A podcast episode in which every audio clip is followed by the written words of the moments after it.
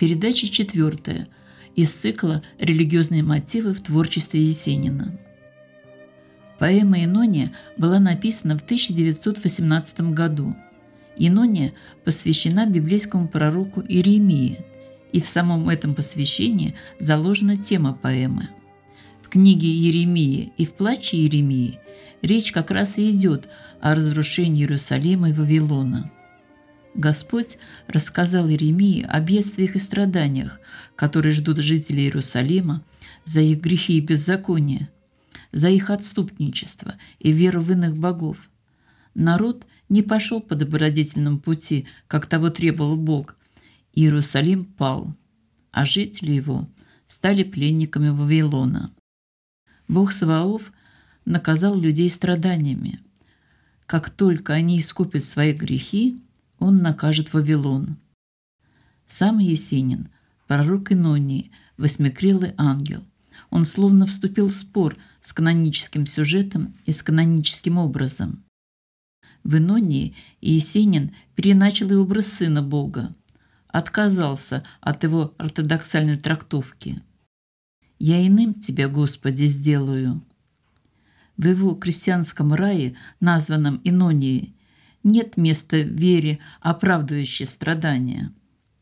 Спасение через страдания – эта христианская идея отрицается пророком Инонии. Вера в Инонии – без креста и мук. Бог в Инонии – корове, то есть крестьянский. В Инонии Есенин – еретик, но не атеист. В системе ценностей Инонии нет места безбожию. Инония – страна с новым спасом. Поэт воздал хвалу Господу. Слава Вышних Богу и на земле мир.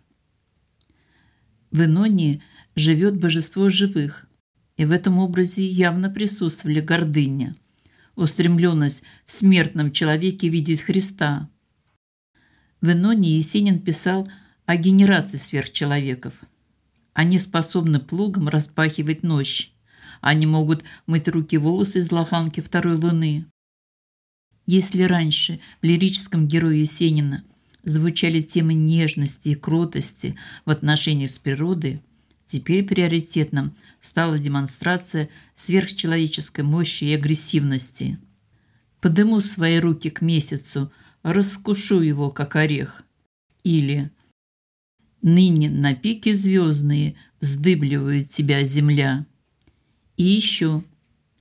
Я сегодня рукой упругую готов повернуть весь мир. Марксисты не приняли Нонию, потому что справедливо увидели в ней утопию в духе Китежа. Отрицая Китеж, Есенин, в этом и заключается литературный парадокс, творил свою инонию, свой крестьянский рай всеобщим счастьем, со свободными хлебопашцами – с новыми кипарисовыми избами по канону Китежа и оставался при этом в рамках китежского сознания. Марксисты не могли разделить восторга Есенина по поводу мужицкого лада и мужицкой гегемонии и расценили модель Инония как кулацкий идеал. Инония – новая страна. Название, конечно же, рождено из откровения Иоанна и увидел я новое небо и новую землю. Такие катаклизмы бывают в душах больших художников. Вспомним хотя бы Льва Толстого. Но они сродни не плоскому атеизму, не антирелигиозному хулиганству, а скорее мощной религиозной ереси. Это не порицание Бога, а переосмысление Его воли – это действительно отчаянная попытка создания своего нового Третьего Завета. Это не порицание христианства, а попытка по-новому истолковать его и по-настоящему приневолить на службу тяготам и нуждам земным. Вошедший в образ поэта-пророка, Сергей Есенин заговорил в Иноне и других поэмах пророческим языком. Он спорил с тайной Бога, но заодно из тайны официальной церкви, из тайны русского православия, из тайны Николая Клюева. Проклиная дыхание Китежа, тело Христово выплевывая изо рта. Кощунство. Но ради чего? Ради того, чтобы устроить божескую жизнь на земле без жертвенных мук, от которых устало человечество. Не хочу восприять спасение через муки его и крест. Спасение человечества в преображении России, в рождении Богом и Преснодевой Третьего Завета. Недаром Бог, как крестьянская корова, вот-вот готов разродиться. Рев родовых мук разносится над миром, и от этого рева затыкает в ужасе уши монахи в пещерах. Говорю вам, вы все погибнете, всех задушит вас вера мох. По-иному над нашей выгибью спух незримый коровый бог. И напрасно в пещеры селятся те, кому ненавистен рев. Все равно он иным отелится солнцем наш русский кров. Духовные роды России, будущее в них, а не в атеистической Америке. Богохульник Есенин отвергает ее материализм. Еще не побывав в ней, уже в 17 году религиозно-мистическим чувством ощущает, что ее мощь движет человечество к концу света – и тебе, говорю, Америка, отколотая половина земли, страшись по морям безверия, железные пускать корабли. Да, совершенно не поняли Нонию и другие поэмы Есенина, те его современники, которые объявили поэта богохульником и атеистом. Он не принимает в Америке ни чугунной радуги, ни лавы стальной руды, ни проволочных лучей, это все враждебно рождению новой жизни в России. А что же будет после того, как роды закончатся? И над миром с незримой лестницы, оглашая поля и луг, проклевавшееся сердце месяца, кукарекнув, взлетит петух. Перед взором поэта плывут райские картины того, как апостол Андрей пасет табун в приокских лугах, как мать гонит скотину в хлев. Он видит Инонию – золотыми шапками гор. Вижу нивы твои и хаты, на крылечке старушку-мать. Пальцами луч заката старается она поймать. Словом, Инония неожиданно оказывается той же Русью, которая всегда и тысячи лет тому назад, и сегодня для Есенина была раем, и все, что отпадало от этого рая, становилось отколотой половиной земли.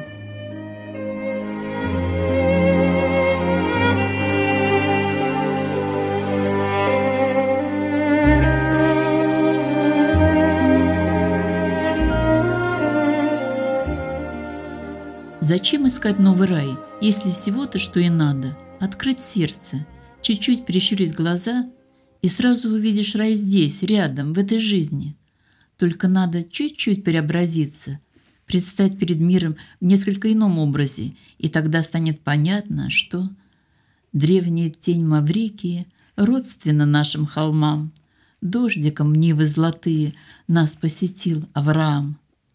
Недаром же когда-то он написал – я скажу, не надо рая, дайте родину мою. Но тогда поэт еще не понимал, что родина преображенная может стать тем земным будущим, которое не снилось ни эсерам, ни анархистам, ни большевикам, а грезилось лишь одному ему, Есенину. В 1918 году на одном из политических сборищ он приветливо улыбался всем, кто бы что ни говорил – Потом сам решил высказать свои затаенные мысли и сказал нечто непонятное для революционеров всех мастей. Революция – это ворон, ворон, которого мы выпускаем из своей головы на разведку. Будущее больше. Это в сущности и означало левее большевиков, левее левых эсеров, левее всех – Есенин как бы творит в поэмах свой иконостас, свой доисусный чин. И в первую очередь, перекрестясь, пишет родные лики. Русь, рай и святые – это же его родня, его русское село, да личное письмо. это его родные константиновские пейзажи. Под маврикийским дубом сидит мой рыжий дед, и светит его шуба горохом частых звезд.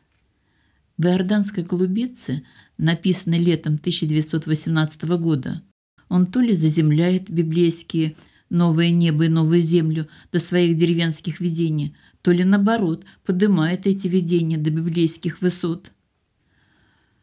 Вот она, вот голубица, севшая ветру на длань, снова зарею клубится мой луговой Иордань. Да это же Ака под Константиновским угором. Вижу вас, злачные нивы, стадом буланых коней, с дудкой пастушеской вывах бродит апостол Андрей. Но как же он похож на юродивого дядю Петю, любившего водить племянника в луга, пасти с ним лошадей, вырезать из ивовых прусьев ему пастушеские дудки. Богородица, скликающая в рай телят. Но чем она не рязанская баба, загоняющая вечером по пыльной Константиновской паскотине корову и телят свой темный хлев, стоящий на задах Есенинской усадьбы? Инония закончена в январе 1918 года.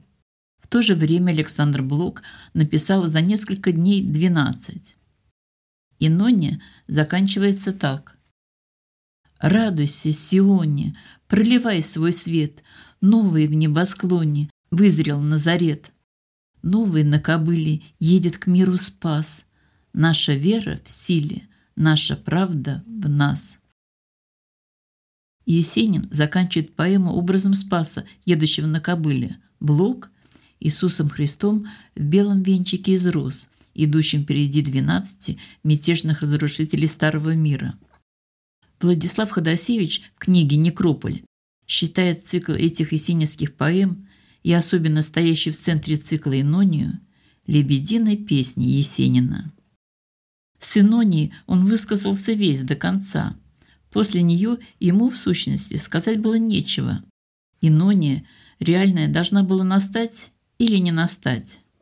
Но проницательный и умный Ходосевич недооценил Есенина.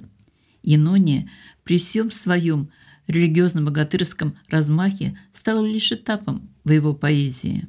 К 1918 году Есенин, в отличие от Блока, далеко еще не сказал своего последнего слова – он сказал последнее слово о Руси идеальной, которая жила в его душе, как песня и мечта, а в настоящую, реальную Русь ему еще надо было вглядеться. Она в то время была совсем не той, какой поэт изобразил в цикле своих поэм. То, что он творил такую Русинонию, совершенно осмысленно, зная, что настоящий ее лик совершенно иной, в том нет никаких сомнений. Мы помним, что Есенин жадно и пристрастно собирал, отмечал, оприходовал все свои публикации и все отзывы о себе, появляющиеся в газетах. В сентябре 1917 года в газетах пишут, что ежедневно, тут тут, тут там вспыхивают беспорядки, что крестьяне отбирают помещичьи земли, жгут усадьбы, ломают сельскохозяйственные орудия, рубят лес – уничтожают помещичий хлеб и корма. В ответ на это правительственные власти высылают на места для усмирения воинские отряды. А Есенин как бы и не хочет слышать раскатов надвигающегося грома и по-прежнему странствует в небесах земного рая. Крестьяне режут племенной помещичий скот, а поэт вглядывается в свой мир преображения – о, Родина, о, новый, золотою крыши кров, Труби, мычи коровы, реви телком громов. Лишь иногда его посещают другие видения, более тревожные, и тогда спас, едущий на кобыле к миру из Нового Назарета, вдруг на мгновение оборачивается нам более реальным, русским ликом. Он придет, бродягой подзаборным, нерушимый спас. А то вдруг ни с того ни с сего, казалось бы, обнимет его душу тоска и предчувствие близкой потери родного дома. Где ты, где ты, отчий дом, гревший спину под бугром? Синий-синий мой цветок, неприхоженный песок. Где ты, где ты, отчий дом? Этот дождик сонмом стрел В тучах дом мой завертел, Синий подкосил цветок, Золотой перемял песок. Этот дождик сонмом стрел. А над крестьянской Россией с каждым днем все плотнее сгущались тучи, чреватые не дождиком, а каменным градом и кровью.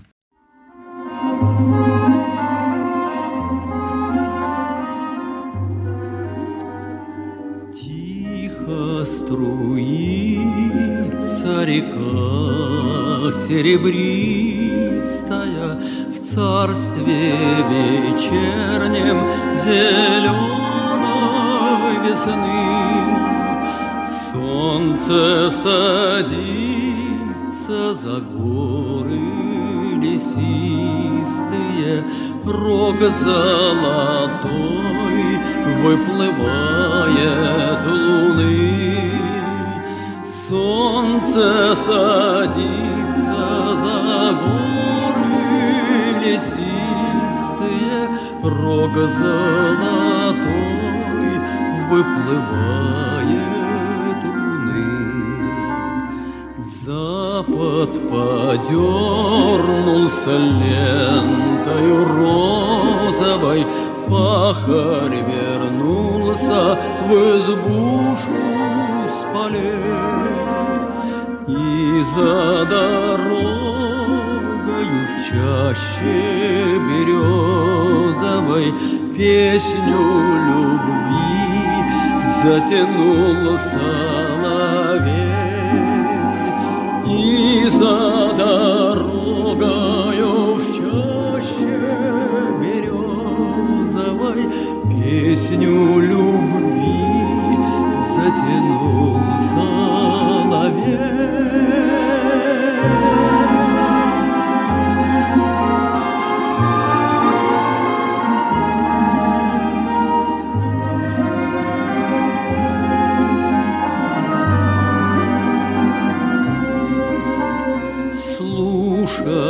Слушает ласково песни глубокие запада розовой лентой заря с нежностью смотрит на звезды далекие и улыбается небу земля.